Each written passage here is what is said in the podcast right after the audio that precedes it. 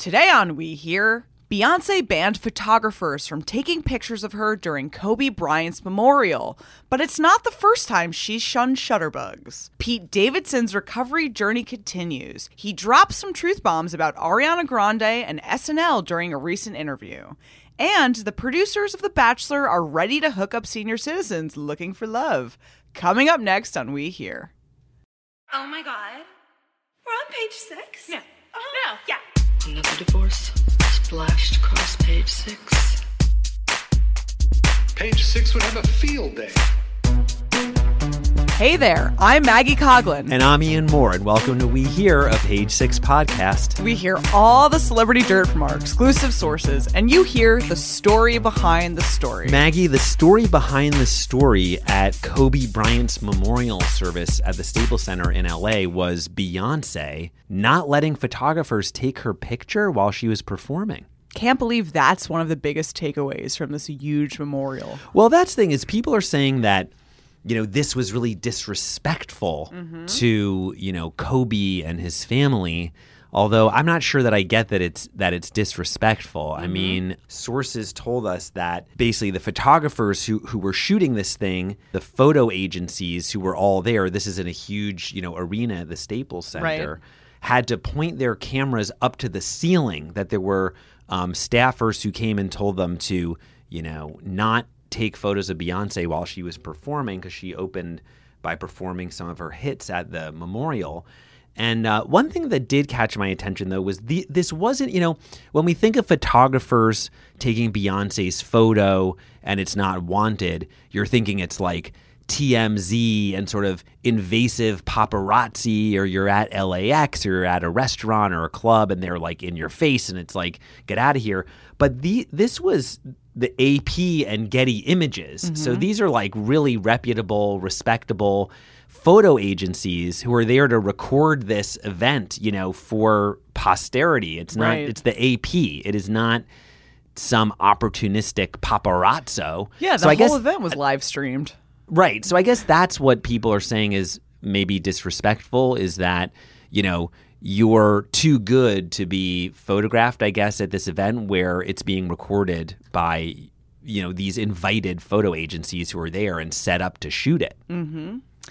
I don't know if it's that it's disrespectful or that she's, quote, too good or whatever. I think it's that Beyonce has such control over her image that there's a very good chance these images would not have been approved by her because they were moving so fast through the wires and people were covering it in real time. So maybe her camp could not get approval on them. That is a much more sophisticated take, Maggie, than what I just said. I mean, as you know, her publicist has reached out to media outlets demanding that unflattering photos of her be removed online. There was an issue with the BuzzFeed story that apparently they were unhappy with and asked some of the images be removed. Right. And Jay Z and Beyonce have had issues in the past with, you know, regular people taking their photo. You remember we had an item back in December that at Diddy's birthday party, his 50th birthday party, Jay Z was videoed grabbing a, a phone out of a guest's hand. And people at the party thought that he was snatching the phone away because this guy was trying to photograph Beyonce. Oof. And then, of course, they also had the issue at the Super Bowl where TMZ did photograph them in the stands. Jay Z produced the Super Bowl halftime show, mm-hmm. and they got caught up in that whole controversy where they were sitting down during the national anthem, and then Jay Z had to address that that it wasn't a protest. So it seems like they have issues with, you know, people um, photographing them, whether it's fans and everyone to the AP. Hmm. Something else I think is interesting is, you know, for years, Beyonce didn't give a face to face interview. But did she sit there and it was like in a silhouette and her voice was like, "Hello, I'm Beyonce," like on 60 Minutes, where she was like a No, she's done interviews via email. right, but to sit down with her is it was really difficult for a few years and i believe this revelation was made shortly after there was a vogue interview in which it was kind of pieced together from other interviews she had done. She was on the cover. She had posed for the cover and for a photo shoot but the interview was repurposed quotes Oh, right, exactly. And Yeah. she had also, for the Vogue cover shoot in 2018, she had actually chosen her own photographer for the shoot, which is mm-hmm. unusual for Vogue. I mean, I think it's also an example of how stars today, I mean, Beyonce has obviously had this thing, and other stars have followed suit where they're basically being kind of followed. 24 7 sometimes for their own projects. Yes. So if there are photos out there of them, it's going to be competing with whatever they're working on. Like, for example, you know, Rihanna had recently released this coffee table book with like thousands of photos of her and it turned out they had combed through like I can't remember what the exact number was but it was like hundreds of thousands of photos so you know and and Beyonce does um, have a history of and she kind of kicked off this whole trend of just dropping a secret project, you know, out of the blue, complete with, you know, videos and an album and a book and a, you know, whatever. Mm-hmm. So I guess, you know, what we might not know is that photographers taking her picture could be competing with some project that she's working on behind the scenes that just not go along with what she wants out there. Right. And in 2013, she did a big interview in GQ in which it was revealed that she cont- she owns the official Beyonce archive, a temperature controlled digital storage facility that contains virtually every existing photograph of her,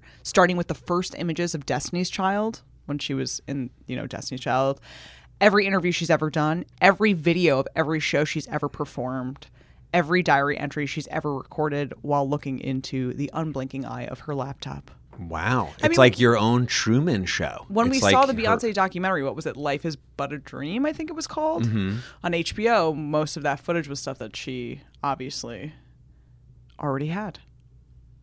Right. Well, sources at the uh, inside the Kobe Bryant Memorial, um, where there were a lot of stars who were photographed, told us that a Staples Center staffer, say that three times quick, Staples Center staffer, was dispatched to make sure not a single camera was focused on the stage during Beyonce's performance. The photographers couldn't believe it. This doesn't help Beyonce's image at all. It hurts her. It makes her look like a diva, the source said. The memorial wasn't about her. The only shot that did emerge were screen grabs from TV. None of the other artists at the memorial asked for this, not Christina Aguilera, not Alicia Keys because it's at a memorial service and the attention is supposed to be on Kobe. I mean, what would have happened if these photos had been released? I mean, as I said, maybe there's some reason behind the scenes, but it's like it does seem a little extreme, I guess, if you're at a memorial service at the Staples Center. Maybe she had her own photographer there who was shooting behind the scenes images and of her performing, and she'll release it on Beyonce.com and then drive all of that traffic to her own website where she's also selling merchandise. There you go. just just a hunch from somebody man, who works on the internet. Business plan all all lined out. There's a new interview out with Pete Davidson and Charlemagne the God, and Pete Davidson is sharing a lot about his personal life, things going on with his mental health, what's going on at SNL, and it's pretty wide ranging. Yeah, the thing that shocked me about this interview the most, Maggie, is not even what he said about Ariana Grande or his ex Kaia Gerber and why they broke up, but about, you know, Lorne Michaels and Yeah. SNL. I feel like it's kind of biting the hand that feeds you. Like people don't usually talk trash about the show that basically made their career and discovered them. But Pete Davidson has in this interview, and he's basically saying that he's um, ready to leave the show because I'm literally painted out to be this big, dumb idiot. He says that the show is making fun of him. He told Charlemagne the God in this radio interview, I personally think I should be done with that show because they make fun of me. They think I'm effing dumb. I have a weird feeling in that building, meaning 30 Rock, where I don't know whose team they're playing for, really, if I'm the joke or I'm in on the joke.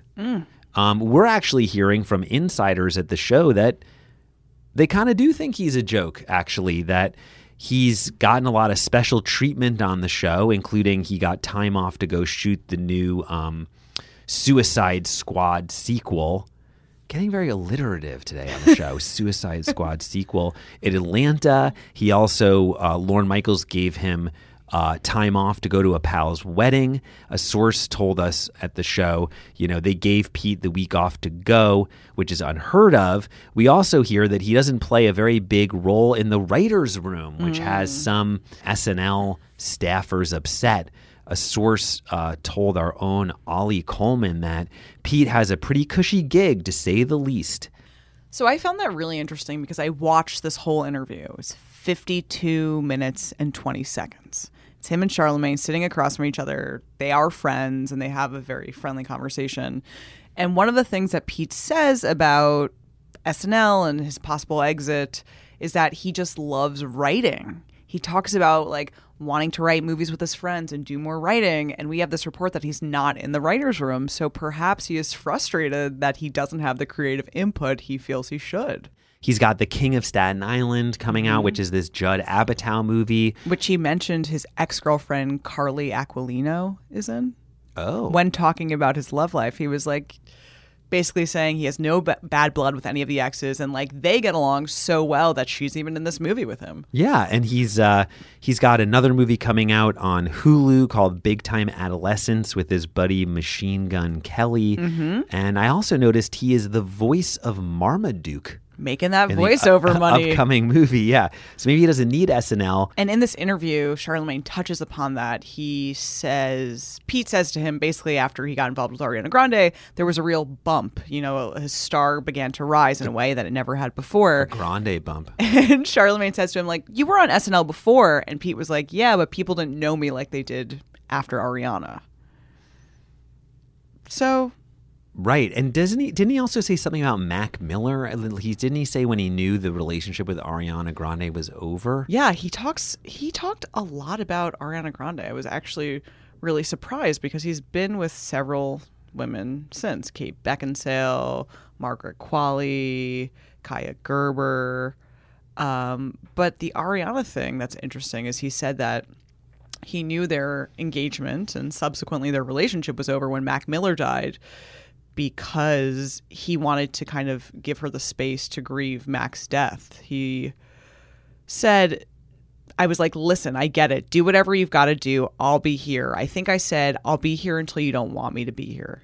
And then she didn't want him to be there. I guess so. I pretty much knew it was over. I pretty much knew it was around over after that. That was really horrible, and I can't imagine what that's like. All I know is that she really loved the shit out of him, and she wasn't putting on a show or anything. Oh, Maggie, we're gonna have to bleep that. know. Going cursing on the show. I watched the 52 minutes of it. I'm here for accuracy. Don't say I don't take this podcast seriously. There was so much about his love life. Talked about Kaia Gerber. Right. And what did he say about Kaia Gerber that that his addiction and mental health issues kind of Well, ended the relationship? You know, or- one of the big things when they first were seen together was like, well, she's so young. She's 18 years old. What's this guy doing with her? And he maintained that she was so much smarter than he was. And he felt that if you were worried she wasn't, if, if, if you were worried she was out of her depth, she wasn't. That she was way smarter than he was. And that he's dealing with a lot of issues and he's incredibly upfront with them allegedly in his relationships and he was super upfront with them in this interview he talked about everything from depression to ptsd having a hard time in high school his dad's death cutting himself the sensation of tattooing being similar to that of cutting and that being a way that he seeks relief um and talked about like his coping mechanisms but he said like kaia gerber shouldn't have to deal with this that she should be enjoying her life and her work and her career is taking off and he's felt like maybe he was too much for her. And he said that. he's like, I'm Fair too much for a lot of people. He also said, which was surprising, because he's gotten this reputation as this like Hollywood Lothario, Mm-hmm. right? But he said that he actually hasn't been with that many women. He's only been with like five or six He women. said five or six. He's like, if I was a girl, I'd basically be a virgin. I'm like, what does that mean, I don't. Davidson? Jeez. But right, so he's only been right because his first very public relationship, which was very cute, was with Larry David's daughter, Cassie David. And well, he was with that Carly Aquilino before Cassie David, and she was on a show I think called one. Guy Code or Girl. Code. Carly Aquilino, Carly, Cassie, Cassie David, David, Ariana, Ariana, Grande, Becken, Mar- Beckinsale, Beckinsale, Qualley, Margaret Qualley, Gerber, Kaia. That's six. That's six. He also calls Kaia K- KG, which I thought was kind of cute. You know how they call Kevin Garnett KG? I'm more- right, Kevin Garnett always was in Uncut Gems, which Pete Davidson is like plugging at every turn. He's like in love with the Safdie brothers and like loves everything they do. So it's an interesting universe. Six degrees of Kevin Garnett. I think this interview, I mean, the thing that's kind of interesting is he hasn't done, he's gone on sort of late night talk shows to mm-hmm. promote things that he's doing or SNL. And usually he's like, kind of just making some jokes and it's not a real in-depth interview a lot of times he's talking about his tattoos because he's getting all these wacky tattoos all the time so this is really an unusual thing for him, right? To have like a hour long, basically interview. Um, he also went off on page six, right, a couple times, even though he was criticizing us for things we didn't even do. Yeah, he made allusions to doing stuff and saying stuff, and then it ends up in the post, and then it ends up in the post. And then he was talking about Kaia a few weeks ago posting a photo of what looked like a baby bump, and that she was kind of trolling the media trying to stir the pot a little and she he was like yeah and you might remember like Justin Bieber had that video where he was fake yelling at Hailey but of course page 6 was like the mustachioed monster and I was like wait a second we never wrote a story about Justin Bieber yelling at Hailey that- that is Come one thing that happens. One thing I've noticed is we just get blamed for like every story. All anyone cares about is page six, which is, I guess, a blessing good. and a curse a double-edged sword I guess so. We have we have had a lot of exclusive reporting on Pete Davidson. Mm-hmm. I mean, besides all those movie projects that we mentioned as well earlier, he's got this Netflix stand-up special, Mm-hmm. and Netflix has been splashing out a lot of money on you know different comedians. In fact, when Eddie Murphy hosted SNL, Chris Rock, Dave Chappelle, Tracy Morgan, all were sort of joking like, "This is Netflix entire budget right, Right. here on stage." Yep. So like Pete Davidson is now getting he's getting that Netflix coin, getting that Marmaduke coin, lapping up that, you know, big dog bowl money. And um so I don't know, it looks Well- like he's going to win this exit with SNL and in a weird way, who's left? I mean, Kenan Thompson yeah Kate and a bunch of is floppy-haired right? white dudes we've never heard of. But you know what all that coin is setting him up for is fatherhood because he said he wants to have a kid really badly. Oh, no. And in the next 5 years he sees himself having a child. I I was really taken aback. He's so young. Wow. All right. Well, it's a good goal. Something to look forward to. Dad jokes will be the next yeah, yeah, I guess so. Yikes. All right, Maggie, we're back with We Hear, the Page Six podcast. Turn the A mic Page off. Six podcast. Turn the mic off. Is this thing on? I hope not. Take it away, Maggie. What's our next segment on the big show? If you were watching The Bachelor this week, you might have noticed an ad for a new franchise. That the casting producers are looking for a very particular type of contestant. Exactly. I guess Bachelor fans, don't they call them Bachelor Nation? Mm-hmm. Just sounds so bad. But got a, a shock while they were watching the show because ABC is casting a Bachelor style show for seniors. Basically, the network flashed this casting info during Monday's episode of The Bachelor.